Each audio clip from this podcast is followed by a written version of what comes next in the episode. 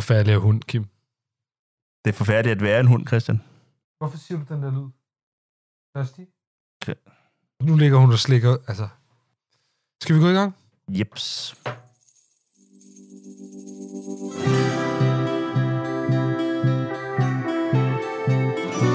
Ja, velkommen til alle sammen.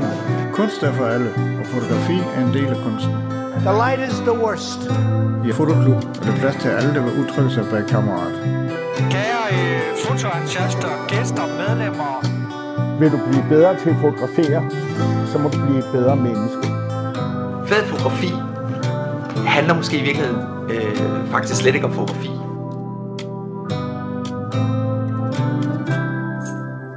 Velkommen til Fotoklubben med Christian Klintholm og Kim William Katton.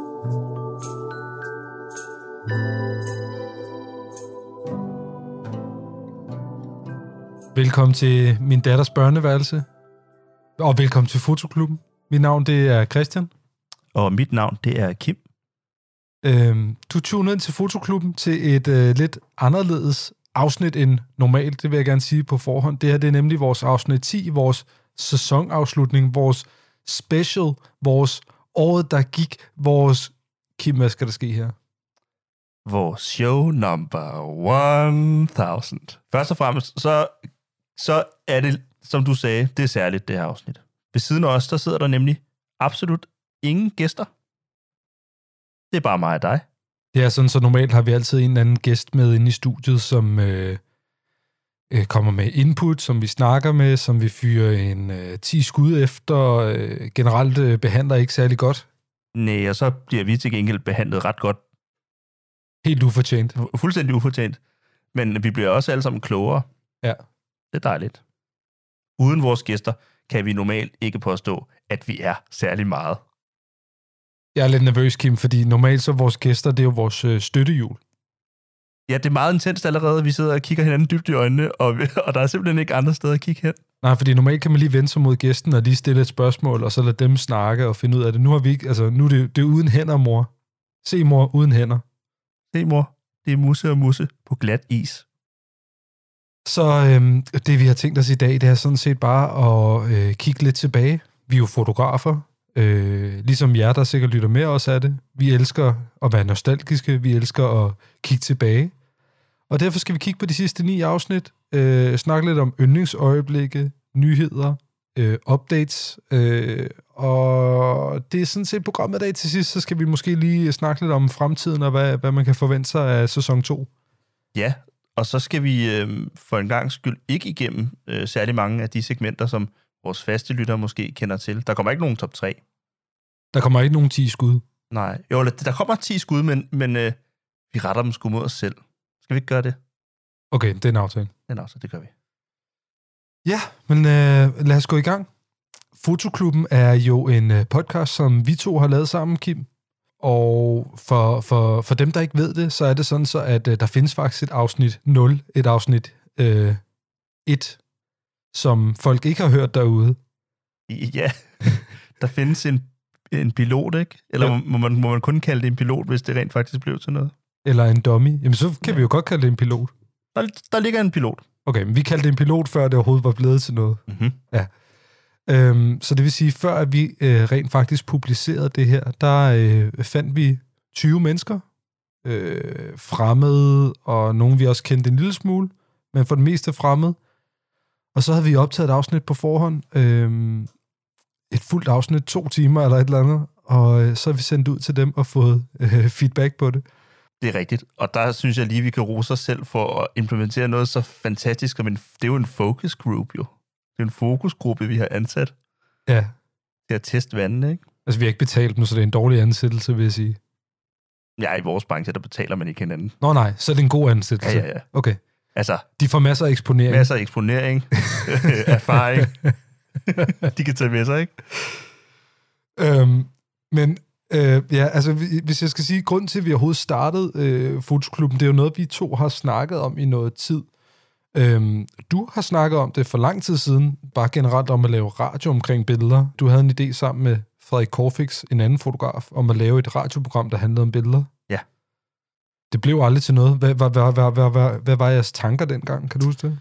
det, var, det var nogle tanker, som, som vi faktisk i fotoklubben øh, har, har gået hen og, og, og brugt som et, som en, et, et, et lille segment i, i, i, i vores lidt større, bredere appel, kan man sige. Vi havde et, et meget, øh, en meget øh, stram plan om at lave en, et radioprogram, hvor at man øh, med ord beskrev et billede.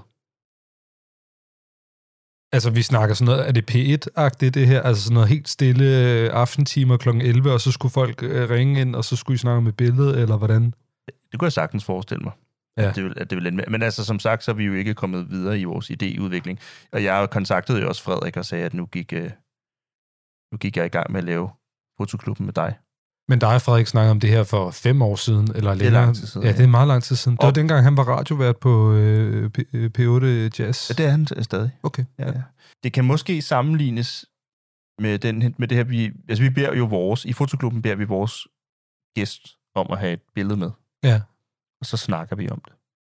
Så jeg har, jeg har været interesseret i, i, hvad der sker, når man forsøger at varetage et visuelt medie Ja. På lyd. på lyd. Det er også meget spændende. Altså, det er virkelig noget, hvor at, øh, man kan sige, der er nogle folk, der måske faktisk bliver skuffet, når de lytter til Fotoklubben, fordi de håber lidt på, at hele afsnittet er, handler om det her med, nu tager vi et billede og snakker om det. Men, men, men det var ligesom også vores erfaring, at det, det er ret hardcore bare at snakke om et billede, som ingen kan se i så lang tid. Jeg synes, det er et interessant eksperiment. Jeg kan huske, at- der er en af vores lyttere, øh, Rasmus Granlæg, han sagde til mig, at han sad op i et fly på et tidspunkt og lyttede til vores afsnit, så han kunne ikke gå på nettet og se billedet. Så, Altså, altså en fokusgruppe.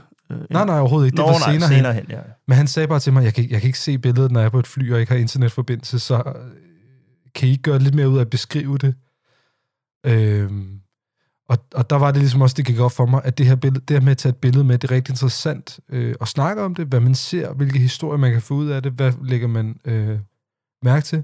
Men det var også bare rigtig interessant det her med at have et starting point, altså et udgangspunkt for vores gæst, ligesom at sige, det her, det betyder noget for mig, fordi for eksempel som øh, Sarah Michelle Risser sagde, det her billede, det har ligesom inspirerede mig. Det var det billede, der fik mig til at sådan føle, åh, oh, det her vil jeg gerne lave, eller det her, det er det, jeg gerne vil have ud af mine billeder. Det er den her følelse, jeg jagter, eller det her billede, det er det, der ligesom vækkede mig, eller wow, det gik op for mig, at man kan være politisk med det her fotografi, eller sådan noget. Det er det, jeg synes, der var virkelig interessant ved det her segment. Så det var egentlig ikke nødvendigvis at analysere billedet, og lave sådan noget med, øh, kompositionen er, og det er sort-hvid. Det var mere det der med, at, at fotografer, og næsten alle fotografer, jeg kender, de er ultra nørdede omkring billeder, at de får lov til at nørde andre folks billeder, og snakke om, hvad de synes, der gør dem gode. Og det giver, giver sig også lidt gældende i et af de senere afsnit, vi har lavet. Øh, vi skal nok komme ind. Vi skal snakke lidt mere om afsnit generelt, men en af vores gæster, Peter Kleis, havde jo også et, øh, et fotografi med, som for hende nærmest havde opnået sådan en tempel, tempelagtig status. Ikke? Altså hun, hun kom med det, det var rammet ind, og det var hævet ned fra væggen derhjemme, ikke? Ja. som sådan en reminder om, hvad hun gerne vil med sit fotografi i virkeligheden. Ikke? Ja, og jeg tror, det er vigtigt. Øh, det gør jeg i hvert fald også. Jeg har også nogle billeder, jeg går tilbage til, når jeg ligesom bliver i tvivl om, hvad er det egentlig, det handler om, det her for mig. Ja. Så har jeg nogle billeder, jeg går tilbage til.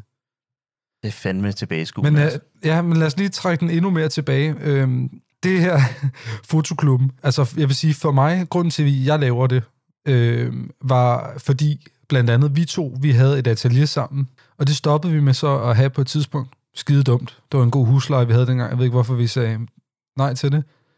Men øh, jeg savnede egentlig også lidt at lave noget med dig, Kim, må jeg sige. Ja. Fordi jeg føler altid, at vi to havde en god kemi, og, og vi har altid haft sådan et forhold, hvor vi sendte hinanden fotonyheder. Øh, vi grinede af dumme ting. Vi havde sådan nogle masse interne jokes, øh, sender memes til hinanden. Øh, og det gad jeg godt overføre til, selvfølgelig på en lidt mere radiovenlig måde, men sådan vores øh, fotoforhold, som vi jo har et meget stærkt Det fotoforhold. er et meget stærkt fotoforhold. øh, utrolig nørdet, ikke? Og den her branche, fotografi, er jo øh, den bedste og den værste branche. ja, og, hvad, og, og Kan vi blive enige om det? det kan vi meget vel blive enige om. Fordi der er sådan, nogle, der er sådan, en, der er sådan en kerne af folk, som øh, elsker fotografi, øh, er meget følsomme, er meget åbne, øh, giver meget plads til hinanden, øh, godt kan lide det kunstneriske eller udtrykket eller et eller andet. Og så er der ligesom den anden del af det, skyggesiden. og, det, og det er også noget, jeg også elsker ved fotografi, men, men den her meget tekniske side, hvor folk kommer, du ved, med kameraet hængende på maven. Der er en kæmpe hvid Canon-linse, der er 200 mm, og øh, de er fuldstændig ligeglade med dit billede. Altså, så længe det er skarpt, og det er, øh, altså, Godt. godt. Ja, bare det er godt. Det gode billede, ikke? Det er specielt. Jeg vil gerne lige øh, en lille, en lille påhængsmotor til det der, du snakkede om før med vores, vores gode fotoforhold. Ja. For det er ikke kun sjov ballade. Altså, vi to har lavet udstillinger sammen. Ja. Alvorlige kunstudstillinger. Ja, noget med, med verden i brand og sådan noget, lavede vi engang. Vi sidder ikke kun og griner af tingene.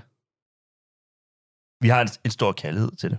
Men jeg synes også, sådan, det her det skal være vores klub. Det her det skal være vores sted, hvor vi kan snakke sammen, og alle folk kan føle din, øh, din del af det. Ja, ja. Men så er, jeg også, så, er jeg, så er jeg egentlig også rigtig glad for det her, men jeg synes faktisk, at, øh, at jeg bliver klogere, øh, og det vækker min kærlighed for fotografi igen at lave det her program, som jeg nogle gange godt lidt kan, kan miste.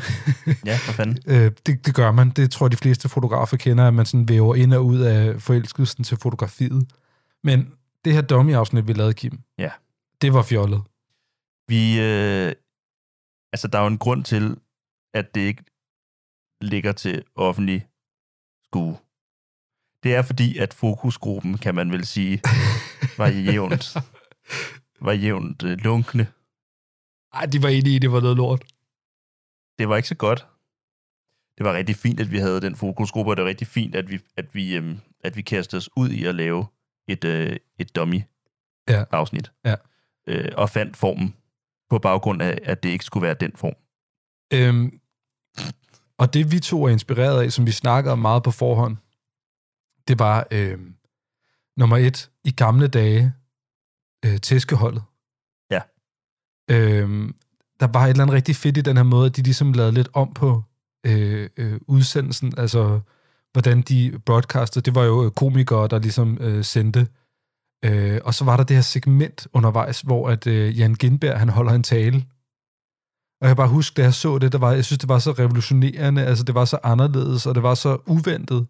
Og, og, og, og, og, og så er jeg senere han også, øh, det du jo også vokset op med, øh, den 11. time, med Michael Bertelsen og Mads Brygger, og det er ikke for at sammenligne os med dem, det er mere for at sige, jeg er virkelig glad for det her med, at man prøver at bryde formatet lidt, og lave lidt om på det. Og, og, og hele pointen er netop også, at der findes podcasts, der interviewer fotografer, og jeg synes, det er så fedt at komme i dybden, hvor det er seriøst, men jeg synes også, det er lidt fedt at sådan høre, øh, øh, altså sådan nogle åndssvagt, altså høre Fryd Frydendal grine over øh, noget øh, latterlig fotoarkitektur, for eksempel. Altså få dem lidt ud på glat is, eller få dem på slap line, og lære dem på en anden måde at kende. Og derfor har vi lavet en segmenteret podcast. Ja. Jeg synes, og det, ja, du beskriver det rigtig godt. Jeg synes jo også, at, øhm, at vi befinder os i, i sådan en, al, i sådan en al, alvorlig svære, ikke? når vi har med fotografi at gøre. Der er meget alvor involveret.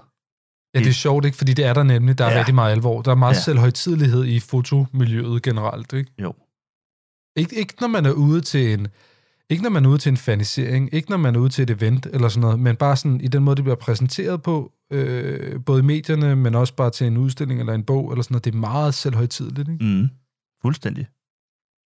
Så det, jeg tror ikke, hverken øh, jeg selv eller dig nogensinde har kunnet se os selv øh, bidrage yderligere til den der total grav øh, alvorlige øh, øh, atmosfære. altså det, det tror jeg, Præcis. øh, ja. Men jeg tror også, det er en, øh, det er en, erkendelse af, af, det er en selverkendelse af vores øh, af begrænsningerne for vores egne evner. Ja. Vi kan umuligt blive de bedste til at lave et godt dybdegående interview alligevel. Så vi må gøre noget andet. Mm. Altså, det er vel egentlig det, det også er. Ja, ja, ja, ja, ja, men vi har været meget enige om, om det her. For, ja, ligesom, du, ligesom du var inde på, så er det nok bare en forlængelse af, af det forhold, vi altid har haft til hinanden. Også op i, altså i det atelierfællesskab, vi har haft, og den måde, vi har arbejdet sammen på generelt. Men, øhm, nå, men altså, vi men, lavede et dummy-afsnit. Ja, og for ligesom at sige, der hvor det ikke gik så godt, og der hvor vi var inspireret af øh, øh, tæskeholdet Mm. eller nogle andre ting i vores segmenter, Mm-hmm. det var, at i den originale Dummy, der havde vi et øh, segment, der hed Ring til en freelancer. Ja. Vil du forklare lidt om det koncept? Vi øh, introducerede i vores dummy-afsnit et segment, der hed Ring til en freelancer. Og vi var jo sikre på, at det her, det holder, ikke? Altså det her, det skal... Hver eneste gang, vi laver et nyt afsnit i vores podcast, så ringer vi til en freelancer.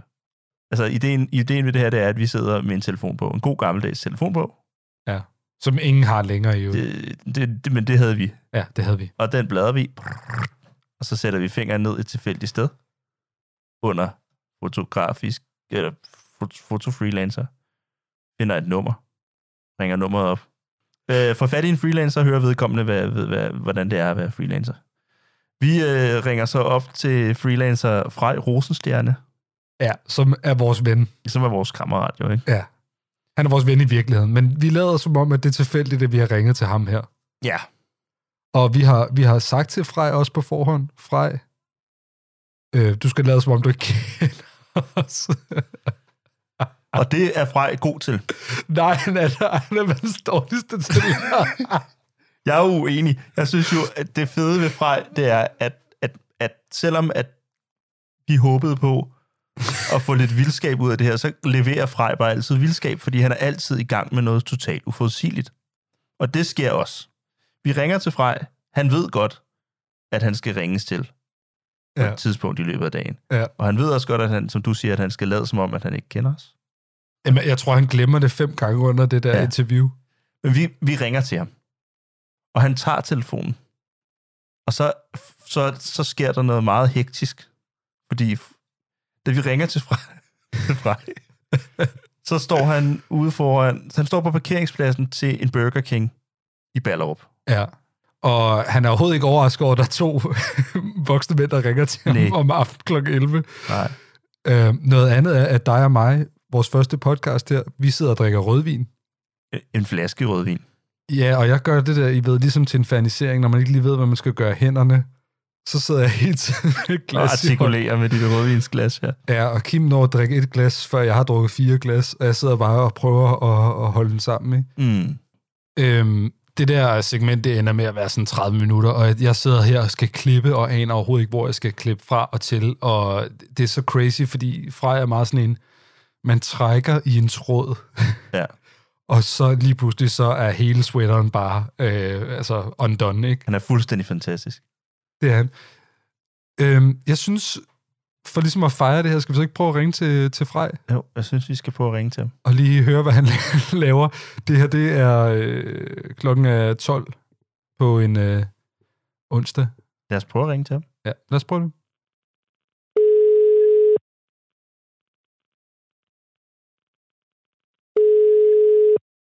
Ja, goddag. Ja, goddag, goddag. Er det øh, Frej, jeg har fået fat i? Det er fra ja. Goddag, Frej. Øh, du snakker med Christian fra Fotoklubben. Jeg sidder her med min øh, kollega Kim William Katten, også fra Fotoklubben. Hej, Frej. Hej, Kim. Hej, hvor hyggeligt. Øhm, Frej, den her gang må du gerne øh, øh, lade som om du kender os, skulle jeg til at sige. Øh, vi har fortalt folk om vores rigtig dårlige øh, dummy, hvor vi skulle lade som om vi ikke kendte hinanden. Ja. Kan du, kan du huske noget om den episode? Øh, altså, jeg, øh, jeg husker det godt. Øh, jeg stod i, øh, i modvind et sted ude i Hvidovre, Hvidovre på øh, øh, en parkeringsplads ude foran øh, Burger King og tog min telefon. Og du har lige skudt Øh. billeder fra Mercedes, eller et eller andet af den stil? Øh, altså, jeg har været ude i, øh, hos BMW øh, ude i Lyngby for at skyde nogle billeder øh, for øh,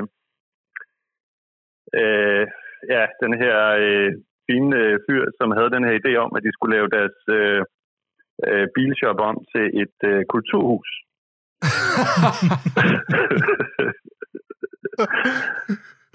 ja.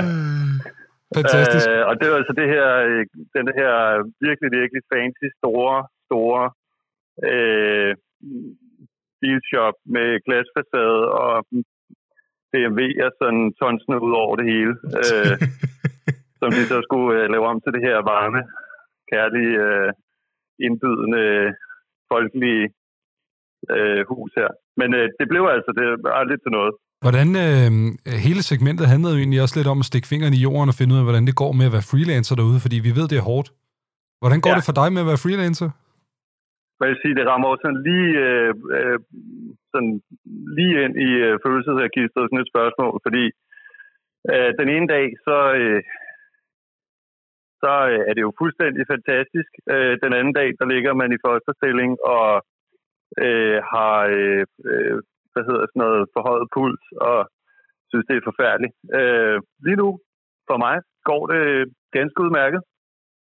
Øh, der er arbejde. Øh, det er ikke sådan, nødvendigvis det, det mest sådan, sindssygt inspirerende arbejde. Hvad, Men, hvad er øh, den sidste opgave, du har lavet øh, fra? ja, men det er jo, altså, altså, det er jo frygteligt det her. Altså, vi kommer fra Mercedes til noget, der er endnu værre. Jeg troede, du sagde, Øh, det var BMW. Ja, undskyld, BMW. Ja, nej, jamen altså, jeg Det var, jo... jo Christ, det var dig selv, Christian, der sagde Mercedes. Det er dig, Ja, men han ændrede det. Nå, Ja, nå, det er Ja, ja, jeg ændrede det nu. Jamen, jeg blev forvirret. Jamen, jeg har jo ellers et virkelig, virkelig nært forhold til de biler der, så jeg burde jo kende forskel. Nej, øh, den seneste opgave, øh, den, øh, altså, den var ret mærkelig. Jeg fik et, øh, jeg freelancer lidt for en avis. De ringede til mig og spurgte, om jeg havde lyst til at komme over til den her øh, dude, en, øh, øh, hvad, han, han er sådan en madblogger. Øh, og øh, jeg skulle så komme og besøge ham på han, i hans lejlighed, øh, meget flotte lejlighed ude på Vesterbro. Og øh, han har så fået til opgave at pakke en masse forskellige madvarer sådan efter eget valg ind i bacon, og så afprøve, om, hvordan det, øh, det fungerer. Øh, og det første, vi skulle prøve, det var at pakke en flødebolle ind i bacon, og så proppe den i ovnen, og så se, hvordan det øh, fungerede. Og så skulle vi så sidde sådan og bedømme det, øh, samtidig med at jeg så tog nogle billeder Okay. af det der roadkill, der kom ud af ovnen. Må, må jeg så Øhm, spørge, øh, må- man gerne få at vide, hvordan gik det så med bacon og flødebold i ovnen? Altså, altså øh, sådan visuelt 0 stjerner. Smagsmæssigt, altså der, der nærmer vi os fem, vil jeg sige. Det er, det er helt skørt, men det var faktisk altså, et kæmpe hit. Hvad, hvad, var Vi der, var- hvad var der sket med fløden i flødebollen? Jamen altså, det der, Og det, der var med det, det var... Jamen, jeg skulle næsten sende jer billederne. Det, det, det, det så virkelig, virkelig frygteligt ud. Altså, han kaldte det selv for en væ- væltet penis. Øh, men, ja, det, øh, lige efter, at vi skulle tånde det indenbords, ikke? Ja, mm. Jamen altså, den var, den var simpelthen, øh, den kom ind i ovnen, og så væltede det her, øh, det her øh, utopiske babelstårn til siden, og så væltede der bare sådan fløde ud af den der, altså som sådan en indvoldende på et roadkill. øh, Hvad fanden er det for et job? Frej, hvad er det for et job? Altså, hvad er det for noget syret Ja. arbejde, der går der lave? Jeg tror, jeg, jeg tror pludselig ikke, at vi var sådan fuldstændig off, da vi, øh, da vi fandt på det her, øh, det her lille segment med at ringe til Frej og høre, hvordan det gik i, i freelance-verdenen. Det skulle bare, det er altid igen en fornøjelse, Frej. Det er jo helt vildt. jamen, jamen øh, Dito, altså jeg ved ikke, hvordan I lige, øh, I lige rammer ind i de her øh, fuldstændig peak, peaks i min karriere. det er jo fantastisk, altså. Det er Frej, fantastisk. må jeg lige spørge, hele det her, øh, vores segment med, at vi skulle lade, som om vi ikke kendte hinanden, hvordan synes du selv, det gik? Øh, Fordi Frej, det hvis var jeg, lidt udfordrende, det tror jeg. fordi du, du sagde hele tiden drenge, og I ved jo, Ja. hvordan det er. Og noget andet, der så også skete i det her program, det var, at du undervejs erklærer, at du skulle være far Bum. Ja, ja. til, Jamen, til to fremmede meget. mænd, der ringer dig op. Ja, ja, ja, ja. ja. Jamen, I var så tillidsfulde. Jeg tror også, jeg kaldte jer min, min, øh, mine øh, fotomødre, eller et eller andet til sidst. Et eller andet mærkeligt. Ja, min fremmede fotomødre. Men, men, Øh, men altså, fred være med det, Frej, og vi kender dig i virkeligheden, og vi kan jo lige så Ja. godt øh, løfte sløret, hvis vi ikke allerede har gjort det tidligere i programmet, at du er jo øh, blevet far. det er jeg. Ja. Er det godt? Jamen, øh, Er det nu gået lavede godt? vi sådan, altså, jeg ved ikke, om man kan lave sådan en mærkelig sådan form for freelance-analogi til det at blive far. Det kan Det- du godt, det kan du helt Ja, klart det kan jeg gøre. Ja, ja, det kan jeg gøre. Altså, og, og, og det kan man så alligevel overhovedet ikke. Man kan prøve. Altså, øh, sammenligningen er sådan, øh, at, at det er jo, og det tror jeg, der er flere, der kan ikke genkende. det. Altså, det er jo det mest fuldstændig fantastiske. Altså, for mig, det, der nogensinde er sket i mit liv. Altså, det er at blive far. Er det Og bedre det end øh, skulle- bacon-fotografi? ja, de er skarp konkurrence. Øh, det tror jeg ikke lige, jeg fortæller til min baby. Sådan de første... Nej, hvad hedder det? Øh, øh, det, det er fuldstændig fantastisk og fuldstændig vanvittigt. Altså fuldstændig vanvittigt hårdt. Øh, men men øh, altså, mit liv er kun sådan blevet fuldstændig sindssygt meget vildere. Øh, på så mange planer. Det sgu godt at høre fra. Og jeg ved jo, jeg ved jo, og det kan jeg jo godt sige nu, I begge to også er fædre. Mm-hmm. Mm-hmm. Ja. Og øh, altså, det er, en, det er fantastisk. Altså, det, altså, jeg tror, jeg kan sige det nu. Jeg tror, at sådan de første to måneder af mit liv øh, med baby, der, øh, øh, der, var jeg, så, altså, der var hun jo sådan en meget... Var du ved at dø, Frej? Jeg var ved at dø. Altså, Fordi det var jeg. virkelig, jeg tænkte, jamen, det var, altså, jeg, jeg tror virkelig, altså, jeg troede jo virkelig, at skal det, skal det virkelig være sådan her? Og så lige pludselig, så kom der jo grin og glæde og kontakt og et rigtigt menneske. Ja. Nu bliver jeg meget følsom, kan jeg mærke. Jamen, øh, vi stopper det Ja. her. Nej, nej, det er helt fint. Det er helt fint. Nej, men det er så godt at høre, og hvad hedder det, Ja. og, og hvad skal man sige, øh, nu er det dejligt bare at have den The Real McFly på linjen, øh, kan Ja. man sige. Ja, tak fordi vi Ja. måtte øh, ringe og forstyrre dig, Frej. Jamen, det var så lidt. Min, øh, min to kære fotomøder. Kan du have det så godt, Frej? ja, tak. og Lige måde, drenge. Hej. Ja. Godt. Det var, øh, det var Frej. Fint at høre, hvad han havde at sige til det hele. Øhm, jeg synes, at vi skal tage og komme videre fra den her øh, dummy af fotoklubben, som vi havde gang i, fordi der sker jo så det. Øh, fordi at, nå, Vi laver et afsnit øh, et med Sarah Michelle Risser. Det skal siges, hun var også gæst i Dommien. Men vi havde lavet det sådan i Dommien, at vi ringede til folk. ja, vi ringede til dem.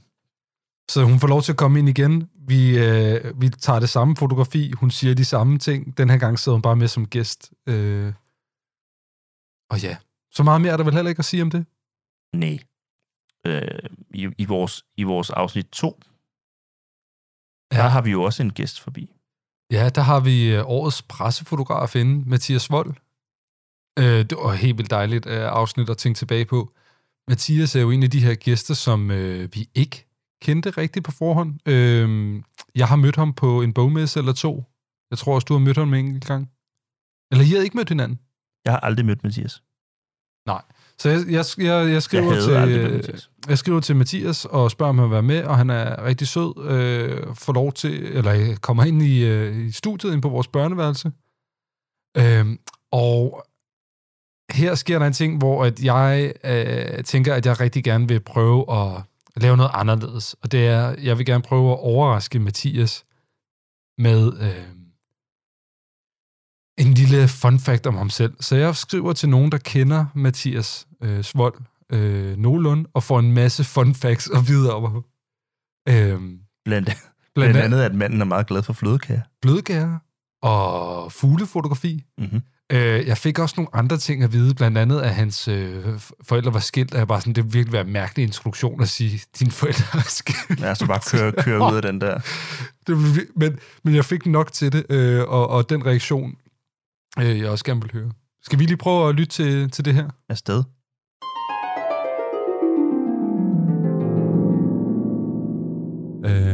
Hvad kan man ellers sige om dig? Du, øh, du elsker flødekager. Hvordan vidste du det? Du kan også godt lide fuglefotografi. Jeg elsker fugle. Fu- Jeg elsker fugle. og jeg var aldrig, det er jo sådan min, altså, jeg ved ikke, jeg tænkte, hvis alt går galt, vil jeg gerne være fuglefotograf. Men så har jeg også tænkt over, at det er måske fuldstændig umuligt at blive fuglefotograf. Jeg ved ikke, hvordan man, hvordan man bliver det. Nej. Dig ind i en fotoklub. Ja, men jeg, kan- altså, jeg kan da huske, øh, altså, når jeg, der var praktik på Jyllandsposten, og øh, øh, skulle skyde sport, så lå der nogle gange sådan 400 mm med hjem, sådan noget 2,8, der, der kæmpe monstrum og sådan noget. Så, så kunne jeg godt bare sådan sidde ude sådan en søndag formiddag, og så bare vente på, at der kom sådan en plommejse forbi, hvor og skyde de her fu- fugle der. Så det synes jeg bare var rigtig dejligt. Det var sådan noget, jeg øh, ikke endte med at gøre hver gang. Det blev måske lidt for meget en, øh, en gimmick. Noget andet er, at, at det begynder også at introducere de her ting, Kim, hvor at, at jeg fucker op. Jeg laver fejl. Og det har du gjort lige siden. Øhm, jeg synes, i forhold til, at vi to bare sidder her og, og, og kører derud af, så er det utroligt, hvor lidt fejl vi rent faktisk øh, altså laver, altså faktuelle fejl, siger forkerte ting, eller sådan noget der. Jeg mener ikke, vi laver helt sikkert masser af fejl. Men, Ja. men, men, men, men de her, øh, som jeg har kaldt det, Christians evindelige fuck-ups i introduktionerne, der er et eller andet oppe i mit hoved. Jeg skal sidde og lave den her introduktion af vores øh, gæst. Ja. Og øh, så sidder jeg, I ved, på forhånd, så der sidder jeg, og sådan, eller jeg er på cyklen, så tænker jeg sådan, okay, jeg skal sige det her, jeg skal sige det her, og den her rækkefølge. Husk at nævne, øh, han har vundet den her pris, øh, husk det her, det her, det her.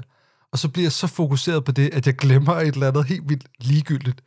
Så det, for eksempel, da vi kommer til Alexander Arnild, der tager jeg det så meget for givet, øh, at øh, jeg tænker bare sådan, han er fra øh, Grenå, for eksempel.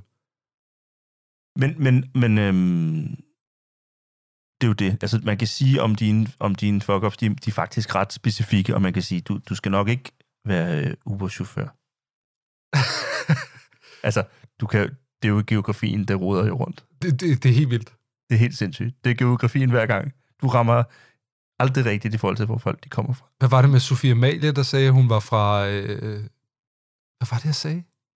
Var det bare... Nej, Nå, det, det var, hvor hun bor henne. Det, du, nej, det var fordi, hun var fra øh, Mors, og så tænkte jeg, at det var Mols. Nå ja.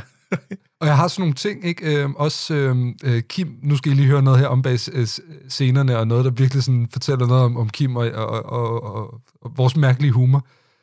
Kim, han får at vide, at, vi, at øh, Mathias har sagt ja, Mathias Vold, og så begynder Kim over for mig at gå rundt og sige, Mathias S. Vold. S. Vold. Og, og altså, jeg ved ikke, der, der er ikke nogen grund til det overhovedet, det er bare, Kim, han godt lide at sige ting, ja og, og så sidder jeg her før afsnittet, og jeg, jeg sidder det eneste, jeg tænker på, når jeg skal introducere Mathias, det er, lad være med at sige S-vold. Fordi jeg er sådan en person, hvor du kan plante sådan ting i mit hoved, og så kan jeg ikke, altså, få det ud af hovedet, ikke? Nej, man kan manipulere den ret nemt. Nej, det, det er ikke rigtigt. Det er rigtigt nok, altså, og, og, og, og, og på samme måde, da vi havde Sofie Amalie senere, der fik jeg bare at vide, at, at øh, hendes efternavn skal man ikke udtale, øh, og nu kan jeg ikke engang huske det, Klogard, Klaugard. Hvordan udtaler man det, Kim? jeg kommer altid til. Fordi så er jeg så forhippet på, det er sådan, at man skal udtale det. Jeg må ikke udtale det sådan, sådan her fremover. Jamen, øhm, ellers så laver du jo ikke særlig mange fejl. Det er bare lige der? Det var et sjovt afsnit med, med Mathias. Han har for det første selv taget en nyhed med. Ja. Så snakkede vi også meget om det her med, at der blev fyret folk øh, fra nordjyske medier. Mm-hmm. Øh, senere hen var det også øh, længere sydpå, de begyndte at fyre. Mm. Og Mhm. det, der så skete bagefter, det var jo faktisk, at Mathias endte med at få en fastansættelse på Berlinske. Det gjorde han. Jeg synes, det var en meget smuk lille krølle på halen, men det var efter, vi havde optaget afsnittet. Ja, og det er sjovt, fordi vi sad net og, i samme af, ja, og lige præcis, og vi, havde, vi, vi snakker med Mathias i det afsnit om, hvordan øhm, at det godt kunne se ud til, at der var begyndt at være en bedre forståelse ude på arbejdspladserne i forhold til nogle af de lidt mere langsomlige processer, som fotograferne ønsker at arbejde ud fra. Ja. Og så bliver sådan en som Mathias, eller ikke sådan en som Mathias, Mathias Vold bliver ansat på Berlinske. Øhm, ud fra det talent, han er. Ja, han er Og han er et langsomt talent. Jeg er ikke i tvivl om, at han, han godt kan arbejde hurtigt. Og et langsomt talent, det skulle heller ikke lyde negativt.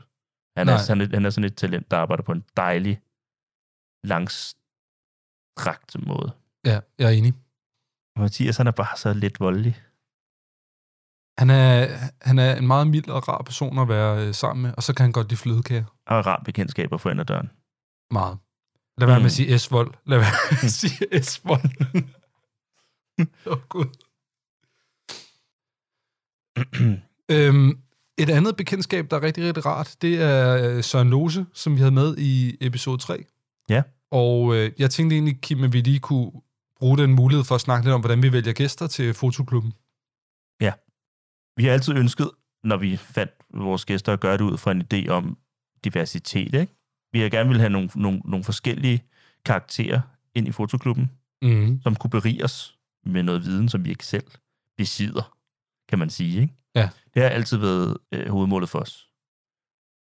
Og øhm, så har vi, synes jeg selv, gjort en dyd ud af at sørge for at hive både kvinder og mænd ind i studiet.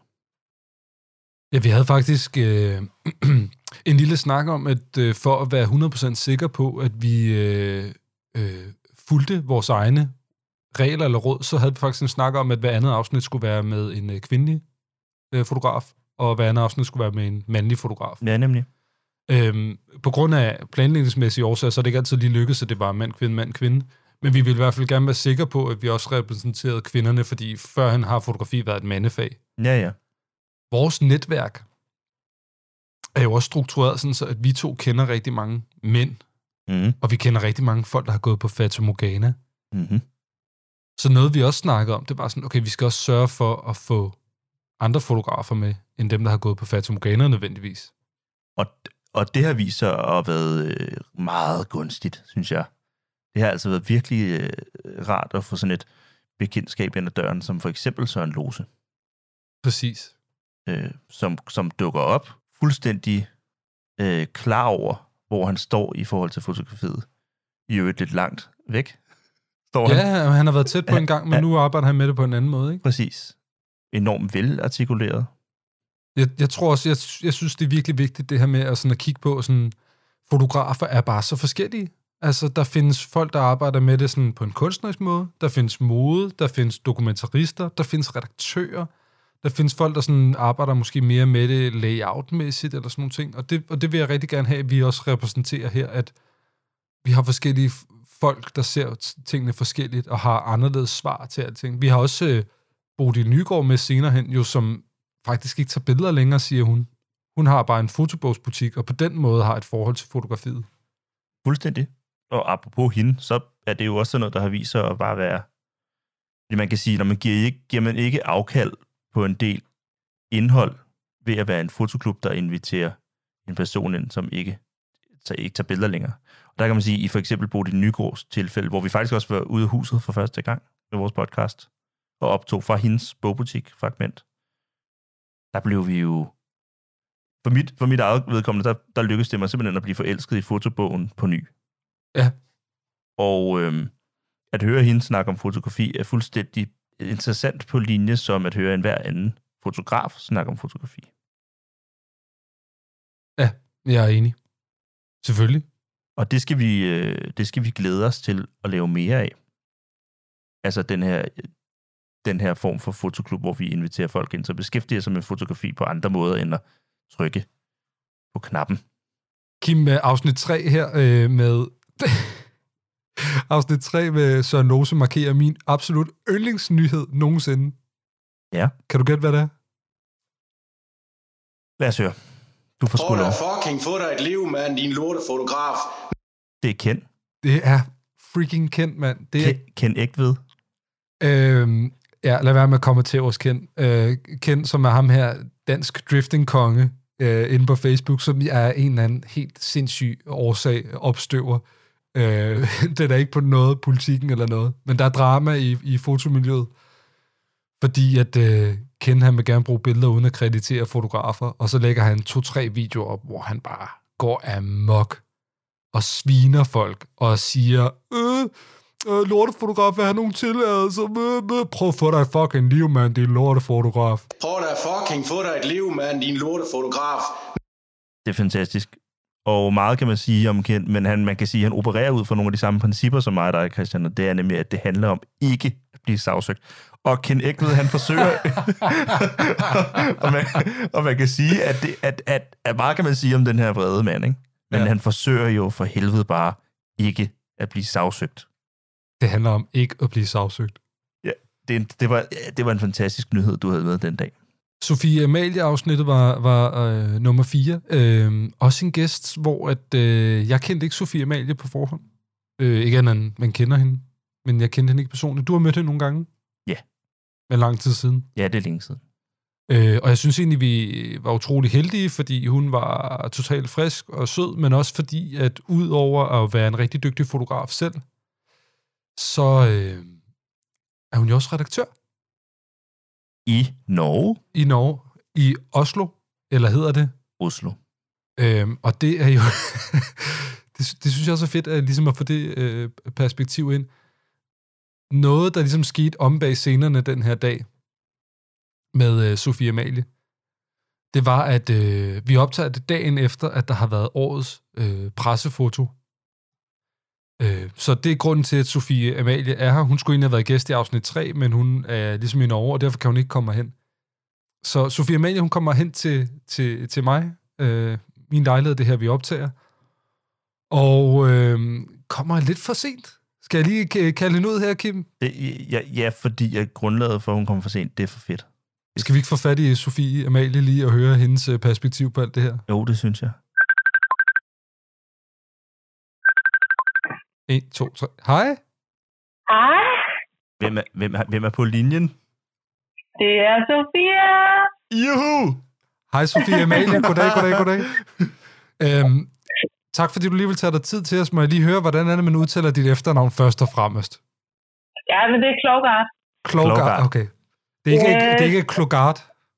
Nej, desværre. Sofie Amelie Klugart. Det var det, vi snakkede om. Det var det ikke. Øh, Klogart. Øhm, Ja. Sofie Amalie, vi har, vi har lige fortalt lytterne om, øhm, hvordan du ankom her til studiet, til mit børneværelse. Øhm, har, du, har du lyst til at give din version af historien? Christian Christian Fadesen. øh, Ja, ja, ja. Men altså, det kan jeg da godt. Altså, øh, jeg var jo ovenpå, da jeg vågnede efter årets pressefoto. Jeg havde øh, i god tid, inden jeg skulle mødes øh, med jer. Og så, øh, så tænkte jeg lige pludselig, at der, der opstod sådan nogle øjeblikke, hvor man ved, at det, det var der, det, det gik galt. Og det, og det første var, da jeg ligesom parkerede cyklen uden foran di- diamanten, hvor jeg jo egentlig var på vej til jer. Når du kommer til at stoppe forbi diamanten. Ja, sådan lige på vejen, ikke? Og, og der begynder tiden ligesom at skride sådan helt u- ukontrollabelt, eller ukontrolleret. og så, øh, så dasker jeg rundt der, og jeg får vist sendt en sms, at jeg er forsinket. Øhm, og for mig, det med at blive forsinket, det er sådan noget, jeg, jeg har været på grund af min familie i hele min barndom, så jeg har det faktisk rigtig dårligt med at komme for sent. Øh, men jeg tænker, ej nu, det er simpelthen for dumt, hvis jeg skal tale om det her, hvis jeg kommer til at nævne det, så vil jeg sgu godt lige øh, være helt sikker på, at jeg egentlig, øh, at jeg egentlig er, øh, ja, hvad hedder det, um, at jeg egentlig øh, giver mig selv ret i det, jeg egentlig tænkte, øh, da jeg gik rundt der dagen i foran. Nå, i hvert fald, jeg bruger for lang tid inde på diamanten, skynder mig ud på cyklen, skynder mig afsted, og har sådan en fornemmelse i kroppen, det er bare ikke all right. Altså, det, det er dårlig stil at være forsinket, når I sidder der og venter, og I gør det ligesom og med mor, ikke? Det er ligesom sådan et, altså, det er sødt, at jeg i forvejen, er I gider ligesom at lave den her podcast, og alt er ligesom overskud. Så og, øh, hvad kan man sige, slide unødvendigt meget på det, er en dårlig stil. Så kender jeg jo heller ikke sådan skide godt. Så jeg vil jo egentlig også gerne virke sådan lidt ovenpå, når jeg kommer. Det er klart. Godt. Øh, jeg, øh, jeg skynder mig afsted, og pulsen kører. Adressen er jeg lidt usikker på, men vi træder hårdt i pedalerne. Og jeg smider min cykel på vejen, kigger og kigger mig omkring. Jeg skimter ligesom øh, navnene på, til- altså, på ved, ringeklokken. Der er et, jeg kender. Skynder mig. Hej, hej, siger jeg. Så undskyld, jeg er forsinket. Og jeg bliver lukket ind. Smider min sko ligesom udenfor, og er på, i gang med sådan at tage jakken af. Da jeg ligesom kigger og ser, at jeg står foran et forkert menneske.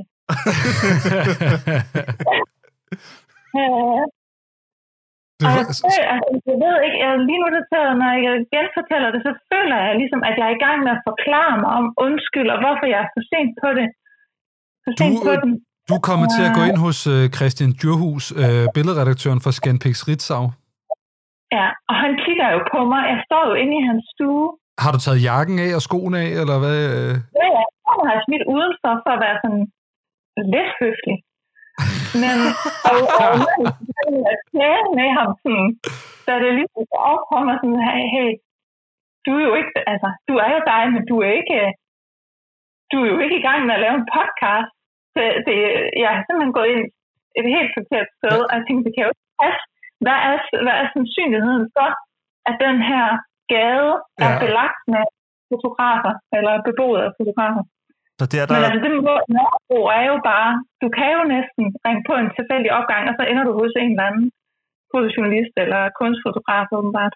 der, der står du over for Christian, og det er en Christian, og den er, han, han er noget ved musikken, ikke? Så der står en her, han er noget ved musikken, han hedder Christian. Alt godt, at du kunne bare se, det er sgu ikke lige ham, vel? Det er ikke ham. K- øh, Kender, kender I hinanden, dig og Christian i øvrigt? Jo, jo, det gør vi da, men, men ikke, altså, igen, heller ikke så godt. Øh, Nå, sådan, fra fotochef til fotoshop. Nå, hej, hej, Ja. Men, øh, nu her, og nu står jeg i det hjem, og altså, og hvordan, hvordan øh, fordi vi ved jo, og der er jo beviser, for vi har jo et dejligt afsnit liggende med dig, øh, man kan gå ind og høre. Hva, hva, altså, nu du står der i den forkerte Christians stue, hvordan havner du i den rigtige Christians stue? Hvordan er tilbagetrækningen? Hvordan foregår det? Jamen, ej, men ja, ja, altså, øh, altså, igen, jeg har det jo så dårligt med at være for sent. Det er ligesom sådan et, et, øh, et traume. Så, så øh, jeg er jo, øh, altså min krop reagerer jo bare sådan af, af stress, og jeg kan næsten ikke huske noget andet, jeg føler, at jeg ligesom får, får smilet mig sådan ud af lejligheden igen. og hvor mit følende, Øh, men, men altså hjertet, det hamrer jo stadigvæk fortsat, og jeg synes, at det er simpelthen en klassiker, det her. Ja, det er skønt. Øhm, heldig, heldigvis er det jo et af de sødeste mennesker, du har valgt at, at forstyrre og gå ind hos. ja. Øhm, Ja. Og det var meget heldigt. Og så vil jeg sige, øh, Sofia Mal, jeg er også kommet for sent det meste af mit liv. Jeg vil gerne tilgive dig for at komme for sent. Det skal du ikke have det dårligt over. Nå, det er godt. Øhm, til gengæld så det her med, at øh, du går ind hos Christian, der staves med K, og jeg staves med CH. Det, ved, det, ved, det kommer til at tage lidt tid, vil jeg sige for mig. det skal jeg lige bearbejde. Sorry. Hvordan, øh, hvordan går det i Oslo? Eller er det Oslo? Ej, men det går så fint. Altså, jeg savner, savner jo virkelig alle jer fotohoveder i Danmark. Men, øh, men øh, Oslo er helt okay. Det er godt. Altså, det er jo trist med pandemi. Altså, det er jo ligesom øh, 60 procent af en sådan øh, livsglæde, når man er sådan et socialt kulturhoved som mig, der bliver trukket ud af regnskabet, ikke? Ja. Altså, øh, og nu, nu er ja, Oslo er lige lukket ned med alle kulturtilbud her for et par dage siden. Så øh, det, øh, det gør nas. Oh. Nå, men vi, øh, vi håber på, at I holder ud derop. Ja, det gør vi da. Sofia Mal, tusind, tusind tak, fordi du lige vil uh, tage telefonen og fortælle os om din uh, gode dag. Jeg havde helt glemt alt det her med, at du også får kørt ind til uh, uh, diamanten. Diamanten, ja. Ja, og I må endelig klippe det, hvis det blev lige, øh, lige lovligt. det var ligesom... Øh, Ej, jeg synes, det er skønt. Point of uh, no return, hvor det ligesom bare... Jamen, det er jo perfekt, du er taget dig ind, fordi det var der, I holdt fest dagen før. Ja, ja. Så, men vi, vi, vi glæder os til at se dig igen. Det må vi sige. Ja, det, det må vi sige. Det bliver vi nødt til. Ikke? Hvad sagde du? Ja, i lige måde, ja. Og vi. Undskyld, hvad sagde du? Jeg siger, jeg glæder mig. Jeg glæder mig til det her. Det er godt, vi kan få dig til at råbe det. Nå, tak, tak, du tak fordi, at, øh, at, at du var med på telefonen fra Oslo Oslo. Og, øh, og så ses vi øh, på den anden side, både med det ene og det andet arrangement. Det bliver dejligt. Det bliver dejligt. Ja, Tak det skal I have. Hej, Sofie. Hej. Det var Sofia Amalie Klogar. Øhm, Kim, en, en anden lille øh, krøllen på hagen i den her historie, det er jo, at øh, Sofia Amalies anbefaling, kan du huske, hvad det var? Ja, øh, hun anbefalede, øh, at man tog til Oslo Oslo. Det er rigtigt. Undskyld, hun tog ja, hun anbefalede, at man tog til Oslo Oslo. Det var, men noget andet, hun også anbefalede, det var en øh, film øh, af Sally Mann, som hedder What Remains. Det er rigtigt. Og øh, Christian, øh, der er det jo sådan, at mig og dig, vi er ikke sådan nogen, der hviler på lavbærne. Og vi er heller ikke sådan nogen, der synes, at det er op til andre. Åh, nu skal jeg ud og finde ud af, hvor jeg kan se den Sally Mann-film. Nej, det skal vi to og Fotoklubben Højst sandsynligt, fordi at der er ikke noget her, som er sikkert endnu. Men, øh, men mig og dig, Nej, vi skal nok ikke love for vi meget. skal ikke love noget. Men vi vil i hvert fald gerne bidrage til, at, øh, at, at vores seere og andre kan, kan, kan nyde godt af den her anbefaling, men også andre gode øh, fotorelaterede film. Så derfor så er vi lidt i gang med at snakke med den gode institution Cinemateket i København, om at få lov til at, øh, at vise nogle gode fotodokumentarer Mm. øh, i deres dejlige omgivelser. Og, og gerne med en lille talk før, eller en præsentation. Øh, vi har et par film, øh, som vi har foreslået, mm. så Mhm. handler det bare om rettighederne til dem. En af dem er What Remains, så må vi se, om det kan lade sig gøre, om, om man kan få rettighederne til den og få lov til at vise den. Præcis. Så jeg vil ikke love noget nu, men jeg ved bare, det er svært at se den her film online og finde det sted, hvor man kan streame den og i god kvalitet og sådan noget. Nu ser vi, om vi kan, kan få den til at spille ind i København, og så skal vi nok sige mere om det. Ja, der er nogle praktikaliteter, og der er igen den her... Øh, det handler selvfølgelig om ikke at blive sagsøgt.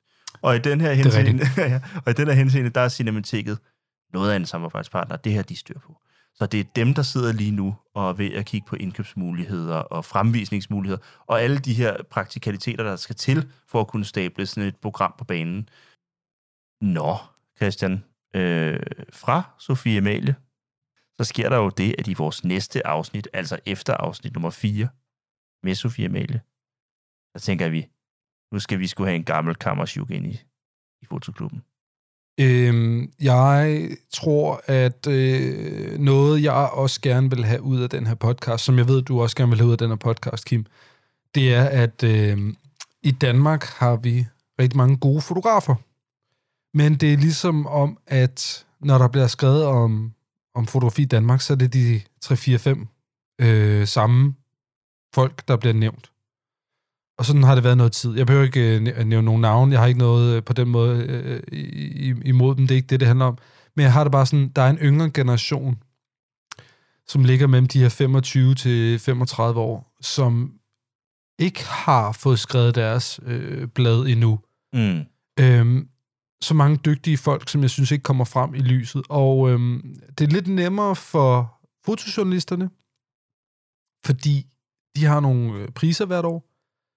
Så er der, øh, øh, øh, hvad kan man sige, modefotograferne, som får deres navne ud. Vi har nogen, der får deres navne ud på den måde, men der er rigtig mange af de her kunstfotografer, som jeg synes ikke helt får deres anerkendelse. Og Du har det også sådan her. Vi synes begge to, at Alexander er mega, mega dygtig. Uden tvivl. Han kommer ud med en bog på det tidspunkt. Han er sådan en, der skal lidt frem i lyset. Mm. Øhm, og, det, og det er helt klart en af missionerne med den her podcast. Det er sådan, okay, vi skal også lige høre lidt fra Alexander Arnil Pejdersen. Ja, klart. Og hvad kan vi, man kan også sige som tillæg til det, du snakkede om før, hvad, hvad, kan, vi, hvad kan vi, hvad vil vi stå og tilbyde, hvad, hvad, hvad, hvad vil vi bringe på, på bordet, hvis vi hiver fat øh, i den samme skare fotografer, som der i forvejen bliver hævet fat i, øh, når der skal diskuteres fotografi i Danmark. Mm. Øh, ikke noget, så vil vi være en, en, en, en, en ikke særlig relevant podcast, og vil vi være det? Nej, det vil vi ikke. Bliver vi klogere? Nej, det bliver vi ikke. Mm. Så grib knoglen, ringe til Alexander Arnel Pejdersen, og så skal jeg ellers love for, at så var der ølstuer uden øl. Men jeg mener bare, det var, det var sgu hyggeligt, altså. Det var rigtig, øh, rigtig, rigtig hyggeligt. Et fun fact om det afsnit, det var et af de sværeste afsnit at redigere for mig. Ja. Fordi Alexander, han er meget ekspressiv Mm. i sit... Øh, han bruger armene meget. Han slår meget ned i bordet. Meget ned i bordet, det her ja. metalbord. Ja. ja. Øh, så det skulle jeg sidde og redigere ud bagefter. Ja. Øhm, et par andre noter for det her øh, afsnit. Ja. Det er heller ikke nogen hemmelighed, det var det heller ikke i afsnittet, at jeg har boet sammen med Alexander og studeret sammen med ham. Ja, så I kender hinanden godt. Vi kender hinanden godt på den led. Øhm, og har altid øh, haft nogle små ting på hinanden, som vi kunne bruge øh, mod hinanden. Altså lidt ligesom, du ved, atom, atomvåbnet har sørget, har, har, sørget, har, sørget for, at, har sørget for fred, ikke? Altså, Ja, jeg forstår. Øh, hvis, jeg der, synes, det var godt. hvis der er en, der trykker på knappen, så ved man, hvad der kommer fra den anden side, ikke? Ja. Og det er for eksempel så, Alexander, han har jo, ved jeg, et arsenal øh, af billeder, han har liggende, som han har taget af mig, som han kan udgive når som helst, ikke? Okay. Øh, jeg har også nogle andre ting på ham. Men en af de andre små ting, som jeg, som jeg synes, der altid har været sjovt ved Alexander, som jeg, har, øh, som, som jeg på en måde øh, altid har stukket lidt til, det er den her idé om den, den kameraløse fotograf. Og, og, det, Og det er ikke for at sige, at Alexander han er sådan innovativ på den måde, at han kan finde ud af at tage billeder uden et kamera. Han er ikke tryllekunstner. Men han har bare ikke det store ejerskabsfornemmelse, når det kommer til, foto, til, til, til kamera. Og det er så fint, kan man sige. Det har jeg til gengæld. Jeg elsker mine kameraer. Jamen, det er bare lidt besynderligt, fordi der er mange af os fotografer, vi, vi, vi har ligesom en fetish omkring ja. vores kamera, eller et forhold til mm. dem, eller et eller andet nostalgi. Ikke? Når, når mine kameraer dør, så skriver jeg også på dem, hvornår de døde og sådan noget. Præcis. Men altså, Alexander, han... Øh... Har du en update, eller hvad? Altså, hvad, har han fået et kamera siden sidst? Men altså, jeg kan, lige, jeg kan lige så godt øh, sige med det samme, at da vi snakkede med Alexander der i afsnit, øh, i afsnit 5, ikke? der havde han et kamera for en gang skyld, ikke? Ja. Øh, men, men, øh, men her den 13. oktober, øh, mig, mig og dig, vi har en Facebook-gruppe, Ja. øh, som af, af besønderlige årsager er, har vokset så stor og har 500 plus medlemmer. Den er skide god, den gruppe. Den, øh, det er en gruppe, der hedder Fotoproblemknuseren, hvor folk de hjælper hinanden med at knuse fotorelaterede problemer. Ikke? Ja. Øh, den 13. oktober klokken, øh, klokken kvart over øh, tre om eftermiddagen, der skriver Alexander ind på Det er en gruppen. måned siden cirka. Ja, skriver Alexander ind på gruppen. Hej knuser. Jeg står og mangler et 6x7 kamera. Parentes. Mamiya, skråstreg Fuji, skråstreg Pentax, eller lignende. Parentes slut. Til nogle optagelser den næste måneds tid. Alternativt et 4x5. Parentes field kamera. er der nogen derude, der har et, som de kan undvære et stykke tid? Jeg betaler i god rom. HH Alexander Arlind Pejdersen. Hey, god rom. Så Alexander står altså og skal tage nogle billeder, det kan vi i hvert fald konkludere. Han har ikke noget kamera til det. Så ja, så Alexander han, øh, han leder efter et øh, kamera, og øh, hvis det er sådan, at han ikke øh, skulle have fået det endnu, så øh, lån ham det derude. Find Alexander og lån ham et kamera. Øhm, apropos kamera, så øhm, har vi jo et par interne jokes her. Øhm, det handler om ikke at blive sagsøgt. Er du Canon eller Nikon-mand? Der fandt vi ud af, at Alexander han var Nikon-mand. Yep. Noget andet, der sker i det her afsnit, det er, at øh, vi er stadig i gang med at lave top 3 på det tidspunkt, hvor vi begge to laver dem. Og øh, top 3 i det her afsnit, det er dumme fotogadgets. Yes. Jeg troede egentlig, vi ville få rigtig meget hate for det. Øh, det endte vi med ikke at gøre. En ting, som ligesom er gået hen og og blevet lidt øh, berygtet bagefter, det er den her øh, Canon Cup. Yes, Altså. Canon Objektivkoppen. Og øh, Kim, det er sådan så, at en af vores lyttere, Jimmy Bæk Jebsen, har øh, sendt noget ind til os, som jeg skulle købe til dig. Jeg vil sige til dig, at jeg har været nede i Fotografika. Jeg har kigget på nettet, men kunne desværre ikke få den. Den var i restordre. Den kostede næsten 200 kroner. Jeg var frisk på at købe den. Men der var alt, alt, alt for lang ventetid, og så skal jeg på brugtmarkedet finde. Men nu skal du se her. Hvad sker der her? Hvis du vil beskrive for folk, hvad det er, det er det Jimmy, der har sendt det til os. Christian har lige vendt sin computer hen mod mig, så jeg kan se på den. Jimmy har fundet et Leica kaffekrus. Hold kæft, det er flot. Hvad, det er ikke kun Leica på at læse overskriften? Ah, nej, men det, ja, ja, det er et Noctilux. Og hvad er det nok til for dem, der ikke lige ved det? Jamen altså, altså Leica har jo, øh, har jo lavet et legendarisk objektiv. Mm. Hvad hedder det? Noctilux. Og det er jo, øh, apropos den snak, vi havde før med det her segment af, af, af fotografer, der elsker de her specs, og øh, at tingene de skal være i orden, så har vi altså at gøre her med et objektiv, som jo har en, en, en, et blændetal, der ligger under 1. Ikke? Ja. Et objektiv, som har et blændetal på 0,95. Ja, præcis. Øhm, og så er det en dejlig 50 mm. Jeg elsker jo, når vi siger sådan, de her fotografer, men det er egentlig os selv, Det fordi også, vi ved jo også godt, vi ved det godt, vi ved, vi, ved, vi ved det godt, og vi elsker, altså jeg elsker der også, jeg, jeg elsker da også ideen om et lysstærkt objektiv. Det gør jeg da. Men det er fandme flot. Tak, Jimmy. Øhm, det er po- porcelæn. Hedder han ikke Jimmy? Jo. Er det porcelæn? Selvfølgelig er det porcelæn. Øhm, og blinde, jeg vil sige, blændetallet står på 0,95. Sådan. Ja. Du kan også få to andre. Øhm, det er sygt Et i grå med red dot, og så kan du få et, der er et uh, sumarit keramisk kaffe eller tekrus med et billede af Leica Sumarit S 70 mm f2,5 ASPH CS. Wow. Øhm, ja. Det er et flot krus, det der. De koster 175 kroner. Man kan desværre ikke lige få dem, så jeg tror, man skal ud på brugtmarkedet og finde dem, hvis man gerne vil have Det er dem. billigere end et Noctilux. Altså, objektivet. Det rigtige. Det, man skruer på sit Leica-kamera.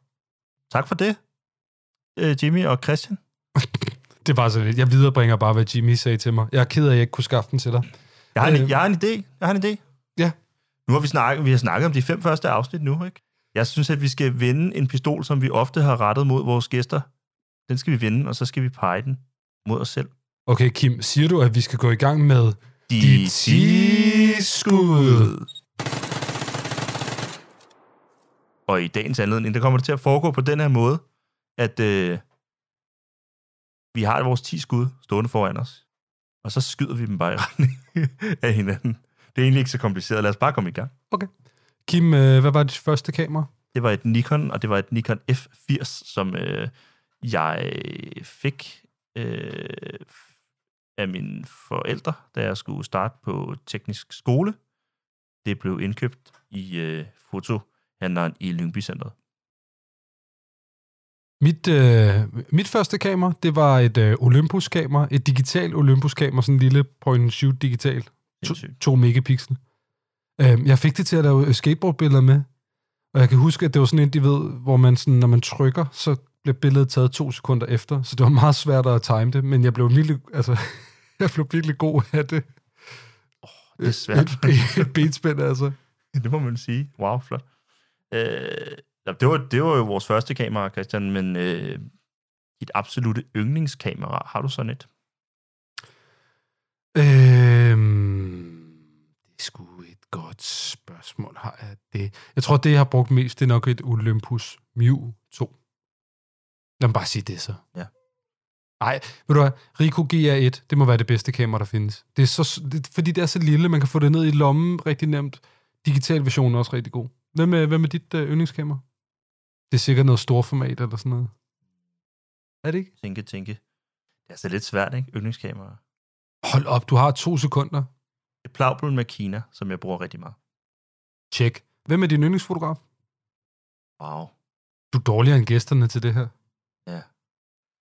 Øhm, må ikke sige pas, vel? Det har vi aldrig. Så bliver vi, vi plejer at blive sure på vores gæster, hvis de forsøger at passe. Ikke? Og det, det er jo ikke, fordi du ikke har haft tid til at forberede det her. Nej, jeg vil da ikke være forberedt. Jeg har faktisk forsøgt ikke at være forberedt. Det er godt. Christer Strømholm. Øh, jeg vil sige Wolfgang Tillmans. Jeg skrev også bacheloropgave om ham på, på kunsthistorie. Mm. Mm? Han er også dygtig. Christian, dit yndlingsmotiv? Øh, åh, oh, Gud. Øh, åh, oh, Gud. Øh, min datter. Wow. Ja. Hvem er dit? Horisontlinjer.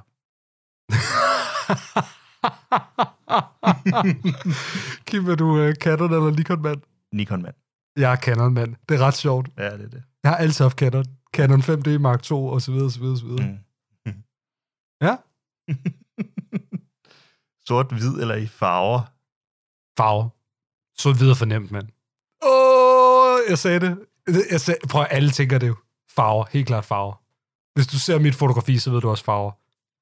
Ja, og nogen vil Sort jo... nogen- det er det, man gør, når, når alt andet ikke virker i billedet, så laver man det sort-hvid. Ja, men nogen kunne...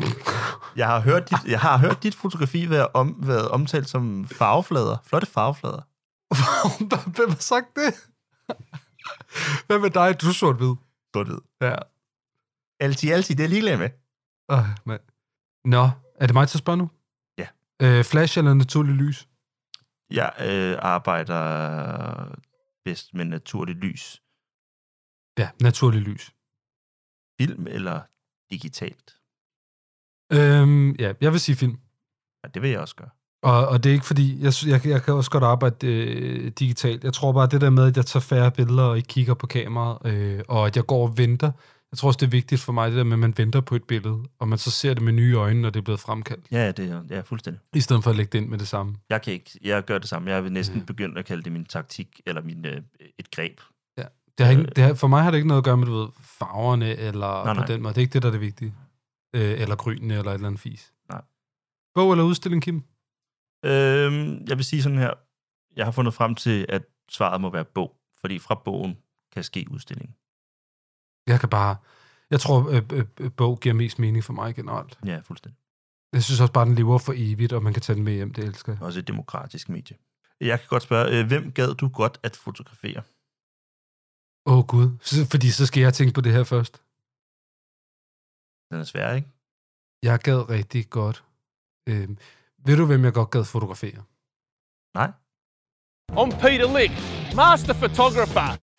Hvem er dig, Kim? Fuck man, du tog min. Nej, hvor er den svær, var. Så er det det, vi sidder og spørger vores gæster om? Mm-hmm. Og, og så tvinger vi dem til at svare enormt hurtigt. Øh, Herre jød. Ved du, hvem jeg godt gad fotografere? Nej. Jeg gad rigtig godt tage et rigtig godt billede af Thomas Espedal. Det ville jeg faktisk nyde. Hold nu kæft. Det ville jeg synes var rigtig, rigtig sjovt.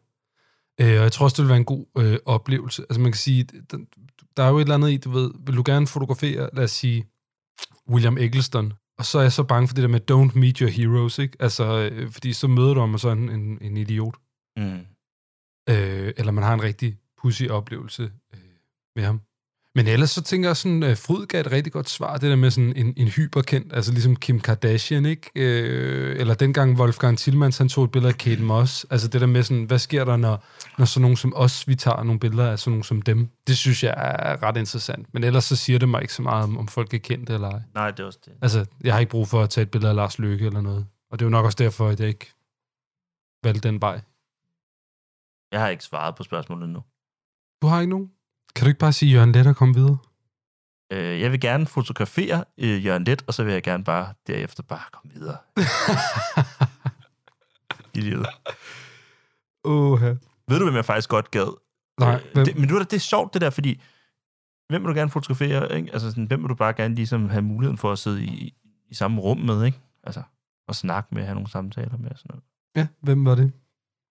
Øh, Bill Murray. Åh, oh, shit, jeg kan godt fotografere. Ej, det er et godt svar, Kim.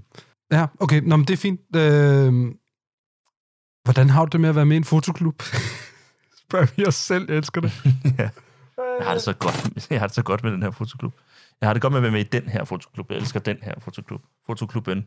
Fotoklubben.dk Øh, jeg, har, jeg har det øh, underligt over at være med i en fotoklub. Måden, vi har fået det her domæne på, det er faktisk takket være vores sponsor, Scandinavian Photo, som ikke er vores sponsor længere, men ja. øh, vi har en, øh, en, øh, kontaktperson, som vi har snakket med, og øh, han hedder Magnus. Mm-hmm.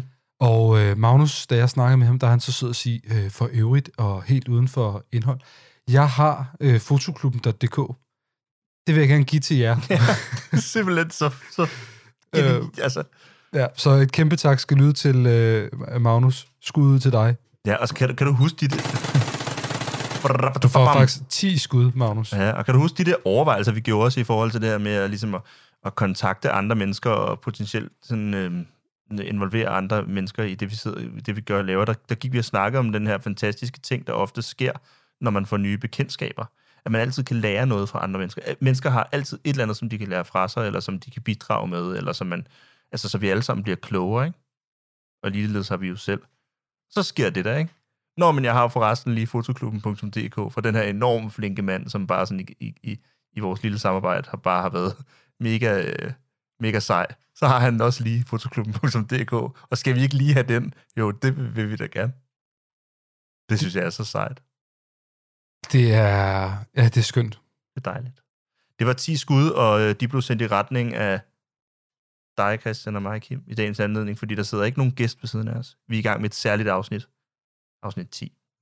For dem, der lige er tunet ind midt i en podcast. Her på Flow Radio. ja, her på Flow Radio. jeg kan godt lide, når folk gør det i øvrigt i en podcast, og de sådan siger, øh, for dem, der lige har lytter med fra nu af, bare sådan, hvem, hvilken psykopat går ind i en podcast og trykker på midten, og så har brug for en opsummering. Det er rigtigt. øhm, Så for egen skyld, om ikke andet, ikke? lad, os, lad os lige øh, komme lidt øh, videre i de her afsnit hurtigt. Hurtigt, hurtigt.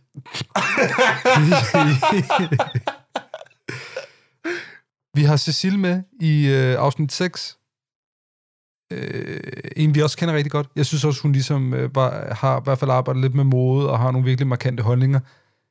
Cecil Smetana og Budget. Cecil er ved at få os ud i problemer i det her afsnit. Mm, store problemer. Fordi vi begynder at snakke om køn i fotografi, så vi har lige snakket om, at vi egentlig prøver at imødekomme køn, så begynder hun at snakke om øh, mandlige og, og kvindelige øh, kønsopfattelser på, på journalisthøjskolen, og der er folk, der begynder at skrive privatbeskeder til os omkring det og sådan noget. Jeg er bare sådan, åh oh, nej, det var... Altså, apropos det med at være min fotoklub, og hvorfor jeg har det underligt med det. Øh, folk lytter jo rent faktisk til, hvad man siger, og så skal man svare ordentligt på det. Ups, Daisy, ja. Øh, men noget, der ikke er så kontroversielt i det her, det er jo øh, vores nyhed om Tinder-fotografen. Mm. Og øh, jeg tror ikke, jeg fik forklaret dig ordentligt. Øh, det var ikke en nyhed, jo. Det var jo bare en reklame, jeg fik en dag af en eller anden grund. Mm. Men øh, det her Tinder Boost, det er jo en dansk ting. Ja, det, det, det er stenet, fordi at da vi havde, da vi, da vi, da vi havde inviteret Cecilie ind i studiet, og øh, vi sad og snakkede om, om det her Tinder Boost, altså Tinder-fotografen. Ja. Som min, der, hvad hedder det, der var det jo slet ikke gået op for mig, at det her det er et dansk projekt, men så har jeg jo lige siddet i, i dagens anledning og set en reklame for foretagendet. Det er, jo ikke en, det er jo ikke en nyhed, det her. Og det, øh, Tinder Boost, når man søger på det online, så er det jo egentlig mest fra 2017, at man kan finde ting om den. Øhm, så så det, det er jo ikke nyheder. Når vi vælger nyheder, så er det klart, der findes altid nyheder med en ny linse, der kommer ud, eller et eller andet af den stil. Jeg tror bare, jeg synes, de her ting er lidt mere øh, øh, grineren, også fordi de omhandler billeder på en eller anden måde. Øh, en fotosession koster 2500 kroner. Den varer to til tre timer. Man vil blive bedt om at møde op velplejet, og med to-tre forskellige sæt tøj. Til sidst får man 15-20 billeder, hvoraf fotografen anbefaler de seks, som bedst vil passe til ens profil. Boom! Det er sgu da en arbejdsmodel, der vil noget, mand. Forretningsmodel. Værsgo løve. Du får den for 2%, 3 millioner. Og virker det? Ved du hvad, Christian, det har jeg fundet ud af, at det gør det. Fordi går man ind på Tinderboost hjemmeside, ja. så er der nogle statements ikke? fra folk, som der har prøvet det her. Mm. Og øhm, det siges fra øh, ukendt afsender, at bare to uger efter min fotosession havde jeg fået rigtig mange matches på Tinder. Og op til flere dates. Her i blandt et one night stand. Smiley. Der blinker. Så de garanterer faktisk one night stands? Nej, det, det, der tror jeg, at du putter ordene i munden på både... Øh... Ej, det er, sådan, det er sådan, jeg hører det. Det er sådan, jeg hører det. Det er skønt, ikke?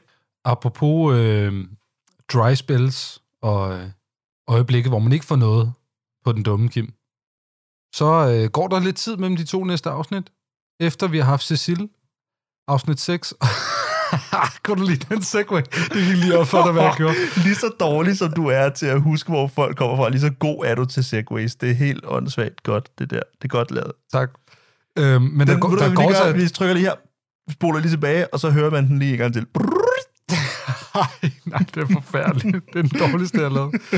øhm, men, men der er en lang periode her, hvor et, øh, vi ikke laver nogen afsnit. Øh, du har eksamener. Yep. Og kan ikke mødes. Nej. Undskyld. Så er der sommerferie. Du begynder at hike og være ude i skoven og sådan noget. Man kan, man kan ikke få fat på dig. øh, og det er en del af, af, af skylden til, at der ikke er et afsnit i to-tre måneder. Det, ja, men, ej, helt seriøst. Noget andet, der også er, det er, at øh, efter vi har lavet afsnit med Cecil, der vil vi gerne lave et afsnit med Fryd Frydendal. Og vi får lavet en aftale med Fryd om, at nu skal vi lave det her afsnit. Ja. og ligesom vi skal til at planlægge det, så kommer der en eksamen i vejen, og da vi så skal lægge næste dato, så sker der det her med, at Fata Morgana og Morten Bo øh, kommer i medierne. Shitstorm. Shitstorm. Og øh, det sætter sgu lidt en øh, kæp i hjulet, fordi øh, det hele skal ikke handle om Fata Morgana, det er bare der, vi tilfældigvis lige kommer fra. Men man kan ikke have et afsnit med fryd, uden at snakke om det her. Så vi, vi, vi går ligesom lidt i tænke, tankeboks, tænkeboks, også med fryd, afventer ligesom, hvad der sker. Vi skal lige se alle de ting, der kommer frem før os, og vi skal tænke over, hvad vi vil sige, og hvad vi vil snakke om, om vi skal snakke om det eller ej, og sådan noget der. Øh, hvor, hvor vigtigt er det for folk? Fordi for dem forfatter er det rigtig vigtigt. Mm-hmm. For dem udefra er det måske ikke lige så vigtigt. Mm-hmm. Og folk står ligesom klar med høtyvene. Ja. Så der går en rigtig lang periode her. Det, der, det her, det udvikler sig jo også til at være sådan politikken headliner og sådan noget, ikke? Så, øhm, så at vi så ender med at tage fat i det, tror jeg, er, uen, er uundgåeligt. Altså, sagen er ligesom blevet så, så stor, at det vil være øh, bizart, hvis fotoklubben øh, ikke lagde deres syn på sagerne mm. frem. Men det er også lidt pudsigt for os, fordi vi kan godt dele en nyhed for eksempel om, at Terry Richardson har lavet et overgreb på Alicia Keys. Mm. Sige, han er en idiot. Mm. Øh, distancerer os lidt fra det. Og sådan grine af det bagefter, så går en anden nyhed, fordi det er ligesom så langt væk. Men det her, det er ligesom det er ret alvorligt. Så Ja, ja, jeg synes, det er en... det- Vi kommer ligesom på dybt vand, fordi vi skal finde ud af, hvordan fanden vi gør det her. Yep.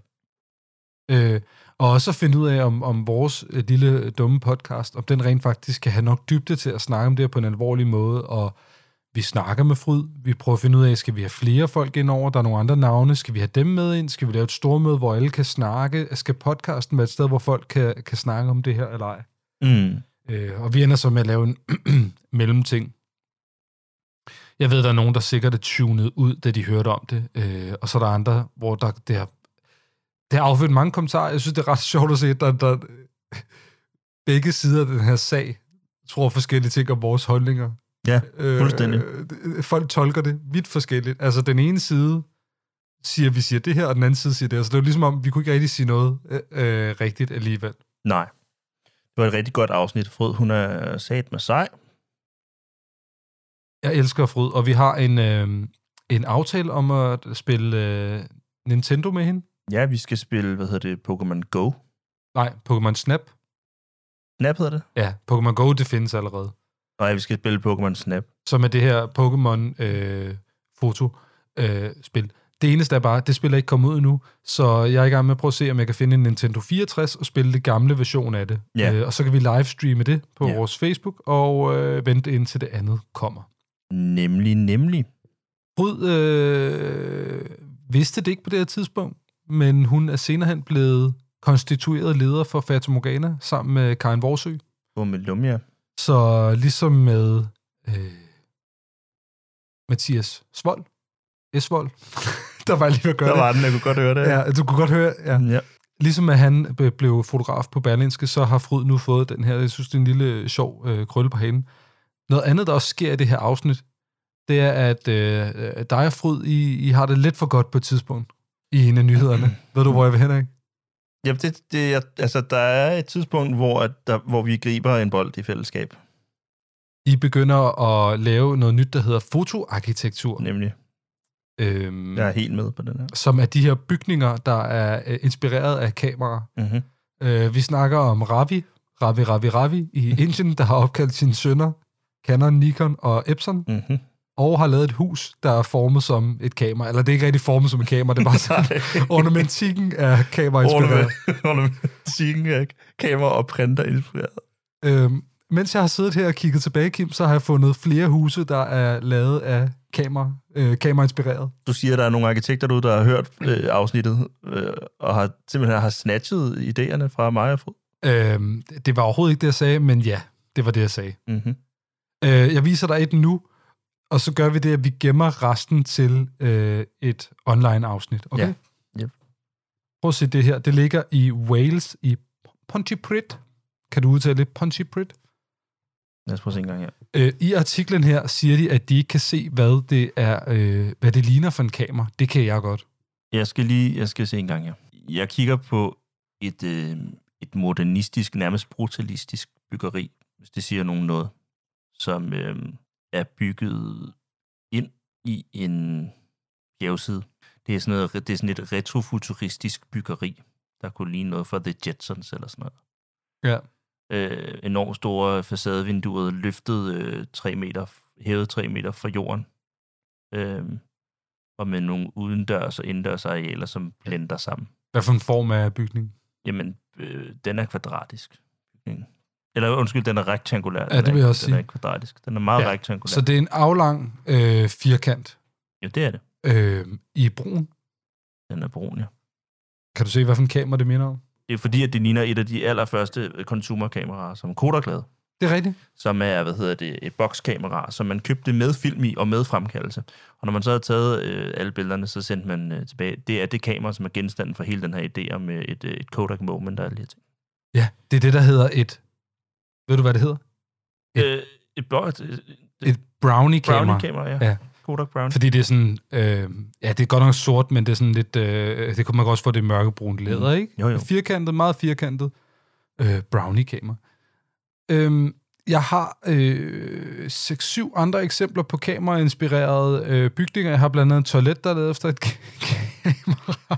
Der er jo et toilet, der er efter kamera. Ja, og det, det, det, det, det vi gør, Kim, jeg laver en aftale med dig nu her om, Jeg håber, det er et Canon. så man kan... Okay. det vi gør, Kim, det er, at vi laver en aftale om, at øh, vi laver en øh, lille webcam, hvor vi gennemgår de her, og så lægger vi en video op på vores Facebook, hvor at, øh, jeg viser dig de her, og vi kan reagere på dem sammen. Øhm, og hvis man ikke har set det allerede, så har vi allerede lavet en nyhed om Trump, der er på webkamera. Øh, vi eksperimenterer lidt med video. Ja, det gør vi. Øh, og nu hvor der ikke er nogen nyheder med i dag, så tror jeg også, at vi lægger et par nyheder op. Ja. På vores Facebook. Det var et dejligt afsnit med Fryd. Det var et af de senere afsnit, vi har lavet. Øh, fordi vi slutter jo sæsonen af med, øh, med, med to, øh, to afsnit. Dels det, som vi har været inde på før med Bodil, hvor vi er ude i huset og besøger Bodil Nygaards dejlige forretning Fragment i Sydhavn, hvor vi kigger på fotobøger. Det her, det er der, hvor vi eksperimenterer lidt med, okay, skal vi prøve at, at, at komme ud af Christians børneværelse? og, øh, og optage udenfor. Jeg vil sige, at jeg havde nogle udfordringer med lyden generelt, fordi det er et meget større og meget mere øh, fladt rum. Men, men vi, vi, vi kommer til at eksperimentere med det her med at tage ud steder, øh, tage ud på et fotoforlag, øh, tage ud på et trykkeri, øh, lave sådan nogle remotes, som man kalder det på godt nydansk. Øh, det seneste afsnit er med øh, Petra Kleis, som jo er modfotograf, reklame, kommersiel fotograf. Øh, en anderledes gæst, sagde hun selv. Jeg kan huske, for, for Petra var det meget sådan, hun, hun øh, var lidt sådan, jeg er ikke ligesom jeres andre gæster. Ja, det er fedt, ikke? Øh, sjov ting, fordi sådan tænkte jeg slet ikke over det. Jeg tænkte jo bare, hun var en af, af vores, men hun kommer selvfølgelig lidt fra en anden verden, hvor der er nogle andre øh, ting, der ligesom sker. Men for jeg er glad for, at hun vil være med, øh, og vi ligesom kunne prøve noget andet. Ja, ja, fordi hun er jo ikke sådan en direkte outlier i forhold til de, til, til, til, det, til de mennesker, vi inviterer ind overhovedet. Men, øh, men hun er en af dem, der vi snakkede om, som har gjort os øh, klogere på en del af branchen, som vi ikke selv har beskæftiget os særlig meget med. Øhm, to ting, der sker i det her afsnit, som er nye, øh, eller også uden for afsnittet. Det ene er, at Petra spillet af Jürgen Teller, mm-hmm. hvor han ligger op på et, et øh, flyl. Er det det, som man udtaler? Ja, det er et flyl. Flyl. Øh, han ligger nøgen op på et flyl og i, i fødestilling og blotter øh, ballonknuden. øh, vi får et advarsel på Facebook for at have delt det her billede. Det skulle jo ske på et eller andet tidspunkt. Jeg havde troet, det var Salimane eller et eller andet den stil, men øh, det blev åbenbart Jürgen Teller, der gjorde det for Facebook. Og der må man sige øh, til Facebooks fordel, deres algoritme er fandme dygtig, fordi at ikke engang øh, mig eller dig, Christian, kunne, kan, kunne faktisk... Det billede det er meget svært at tyde selve anus. Det er svært. Det var, fordi det var så rent. Det er så rent. Jeg synes, det er og, så flot. Okay. Øh, men hvad hedder det? Men, men Facebooks algoritmer fangede den lige med det samme. Den der, det der, det er ikke helt normalt. Ja. Væk, væk med det. Numse hul. Øh, og de er så forskellige, vores gæster, og, og, og noget, der også gør Petra øh, anderledes, det er, at hun har en anden uddannelse end mange af de andre. Mm-hmm.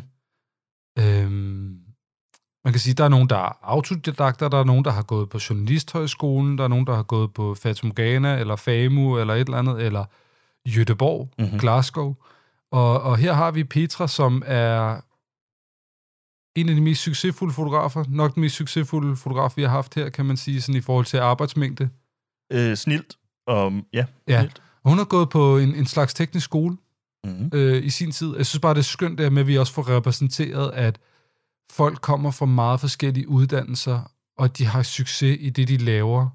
Øhm, fordi der er så mange forskellige muligheder for, hvad man kan blive, og hvordan man kan vælge den vej. Altså, øh... Ja, altså, du snakker om, at, at der er så mange muligheder, selvom vi alle sammen ender med, med på en eller anden måde beskæftige os med det samme altså, medium.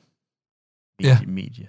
Ja, men, men, men også bare, jeg har altid elsket uh, Alex Soth, han sagde, at uh, hvis du gerne vil være kreativ, så skal du også være kreativ i vejen, du kommer derhen.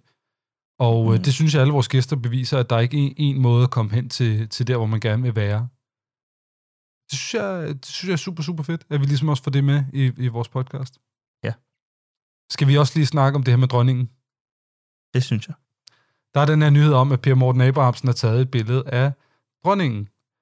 Og øh, hvad vi ikke ved forud for, at vi bringer den her nyhed, det er, at Petra Kleis har taget et billede af dronningen selv i mellemtiden. Og øh, Det har hun, fordi at dronningen har fået en podcast. Vi er faktisk kollegaer med dronningen nu, Kim. Ja. Øh, på Podimo, Podimo, hvor at øh, dronningen snakker med venner om kunst og kultur. Ja. Og det skulle Petra Kleis tage et billede til, og det, øh, det har hun så gjort i mellemtiden, og hun havde ligesom en fortrolighedsting omkring, hvor meget hun egentlig måtte sige. Mm-hmm. En, en lille underlig øh, krølle på halen, men altså top underholdende at, at høre Petra bare dele meninger om øh, Piers fotografi. Det er meget ærlige meninger, ikke? Det er sådan, det skal være. Ja, for fanden. Det er jo sådan, det er. Til gengæld, Kim, så må jeg sige, i det her afsnit, der kommer min absolut yndlings top 3. Det er pizzeria-fotografi. Tak skal du have, Christian. Kæft, for jeg elsker den, mand. Tak. Sjov. Øh, jeg lærer noget nyt. Og der er en lille historie til hvert øh, øh, pizzeria-fotografi. Da jeg var ude her forleden i lørdags, der var jeg på en øh, bar, og så skulle jeg lige have en lille øh, falafel durum. Mm-hmm. Så går jeg lige over på Express Pizza, og hvad hænger der der? Ja. Lunch at top of a skyscraper. Der kan du se. Indrammet. Pizzeria-fotografi, du. Det er helt vildt. Nu er, nu er jeg øh, skadet for life. Nu kommer jeg til at kigge i alle pizzerier efter det. Det er det. Øhm, og det, sådan er det. Jeg har været, jeg er også skadet for life. Tak skal du have. Jeg er også, jeg, jeg er også stolt øh, af den top 3. Det bliver benchmarken for, for fremtidens top 3'er i fotoklubben. Det kan jeg lige så godt sige. Den standard, jeg holder dig til fra nu af. Mm-hmm. Trussel.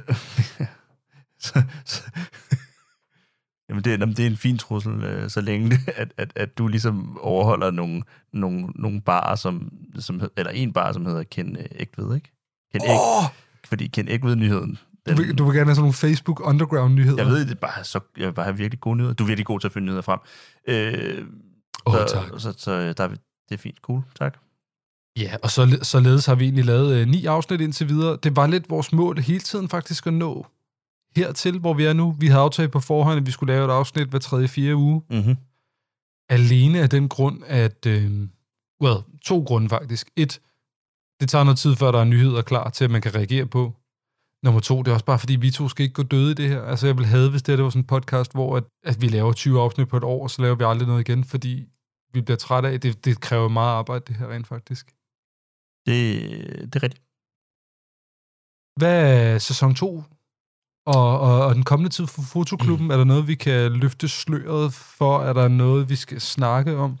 Altså, vi kan jo sige med det samme, at vi ikke agter at bryde vores format op endnu. Vi har det skide skæg med det, som vi laver. Vi har det godt med at invitere gæster indenfor i studiet.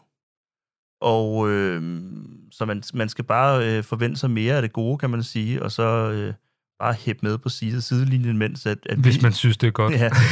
Øh, og så bare hæppe med på sidelinjen, mens, mens at vi to, vi, øh, vi, øh, vi, vi modner yderligere i den her øh, proces, som det også er at være fotoklubben.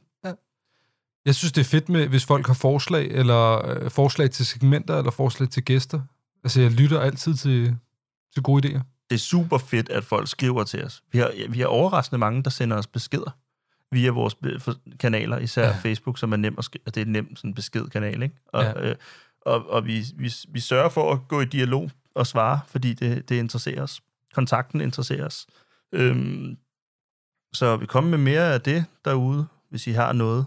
Øh, der, er nogle, der er nogle konkrete ting, som vi er en smule øh, stolte af, at vi kan, hvad hedder det, tilbyde i løbet af den, af den nye sæson.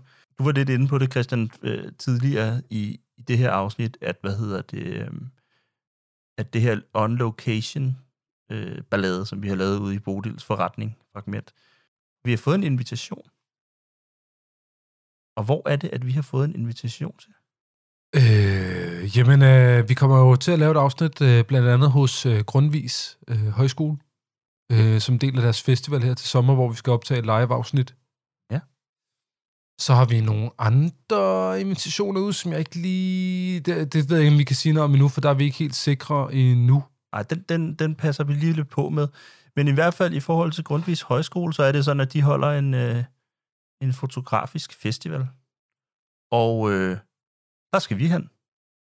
Og der skal vi lave live-fotoklubben. Altså live optaget foran et, øh, et live publikum. publikum. Live publikum, ja.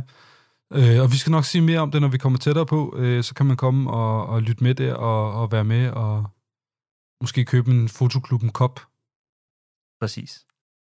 Øh, Kim, vi er ved at være ved vejs ende. Før vi øh, slutter, så tænkte jeg, at vi lige skulle komme med en anbefaling hver især. Jeg har bedt dig om at tænke på en anbefaling. Jeg har bedt mig selv om at tænke på en anbefaling. Vil du øh, starte med din? Jeg kan godt komme med min øh, anbefaling. Den ligger så måske lidt tæt op af, at, øh, at, at det her det er en afslutning på fotoklubben, kan man sige.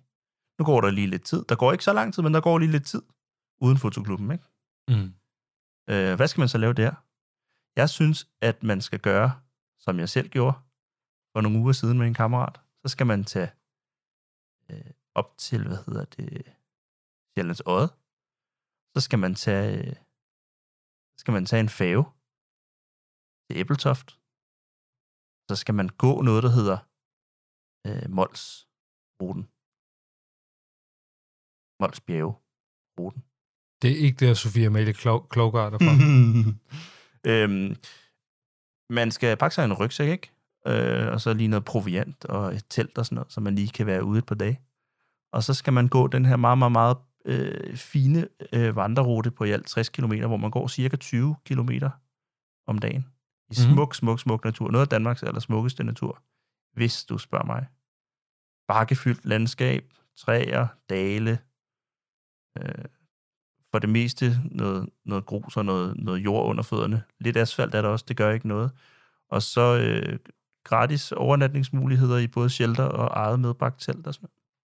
Og fordi at det er en af de vandreruter, der, der ligesom er blevet sådan øh, fremhævet som værende god, både i Danmark, men også på verdensplan, så øh, er markeringerne øh, tip-top, altså øh, vej, øh, stisystemet, og måden, hvorpå man finder rundt, er i tip-top stand.